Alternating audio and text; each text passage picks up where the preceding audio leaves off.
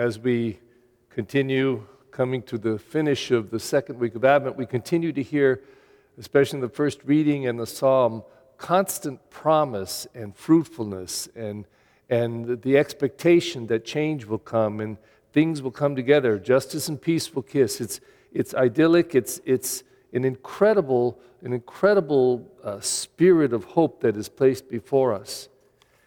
But consequently, also, the gospel often seems to be um, a rejection of it because of the people who have been given the promise, yet they don't seem to let it in or they mistake it. And we'll come to a huge climax this Sunday in the gospel where uh, John the Baptist, um, according to Luke, the cousin of Jesus, but uh, in Matthew, uh, he doesn't seem to know Jesus at all.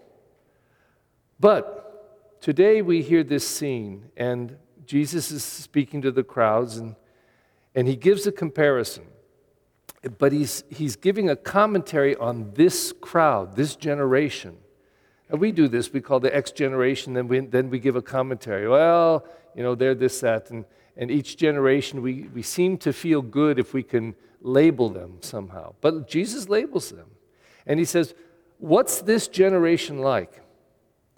And he compares them to children in the marketplace. Now, if you've ever seen children get together, they, they play around and they, they, they start to do things. They, they can treat people like they're monkeys out there. Come on, let's do this and see what they'll do. Let's clap and let's play this. Let's throw this. And they do these things to provoke the people around them and to see what they'll do. Jesus says this generation is like that. Look at, they're like children in the marketplace and they start calling out to one another. And they say, We played the flute for you, but you didn't dance. We played a dirge, you didn't sing. And they're trying to get them to do things. And then he steps back and makes a bigger statement. Now, that's a commentary of what the generation's like. And then he says, But look at what they do they judge and they misjudge. John comes he doesn't eat or drink wine or anything. He's simple, he's plain, he's repentant, he's, he's prophetic, he's calling the people to, to, to change their lives. And what do they say about this? Well, this holy man, he's possessed by a demon. Really? He's possessed by a demon. Then Jesus comes and does the opposite. He eats and drinks with them. And they say, Look, he's a drunkard. So no matter what happens before them, they judge it, they misjudge it, they don't seem to get it, they don't see the importance. And then the final line, he says, Wisdom is vindicated by our works. Wait and see what happens. See the fruit. Well, two things strike me about that. Number one is they misjudge so badly that they will put him to death. But the beauty of it is that even by killing Jesus, they can't squash the fruit of his message. In fact, it becomes even more true. In fact, by killing him and putting him on a cross, they force out of him, or what does come out of him is that in the face of hatred, he can love. In the face of injustice, he can forgive. That's a very powerful message. That's the gift that is given to us. But the other piece of it is as we read I always what's on the page, this is what's going on on the page. How does it uh, include us or call out of us? What, what does it do to us? And we have to ask ourselves are we like that generation?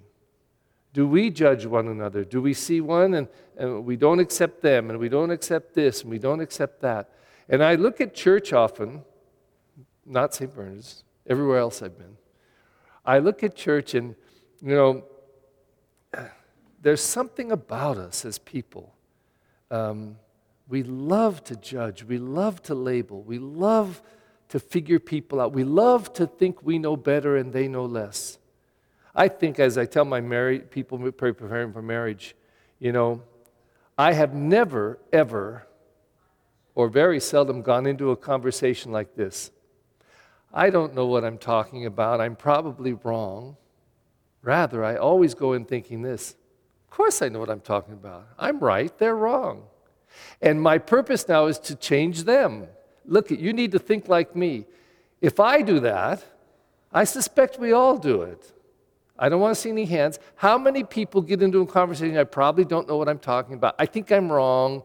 I, I, why should I even say this? Because I don't know. No. We all say, Of course I'm right. Well, we can't all be right. Somebody's got to be wrong. And maybe it's me. So, how much better if I said, Well, I'm going to do my best. I think what I'm saying is right, but let me listen to the other people. Maybe they have some truth I don't see. At least have the humility, the humility to say, Maybe somebody has more truth than I do. Or do we want to be like those children in the streets? We did this and you didn't respond. We did this and you didn't respond. What's wrong with you? You're a drunk. You're a demon. Hmm. As always, the scripture is like a big mirror, and we look into it. We got to look into it and say, wow, is that me?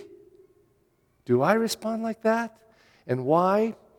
Because if I can humbly look at it that way, maybe it will call out of me something more. Maybe it will open me a little bit more to the promise that these scriptures are holding out for me.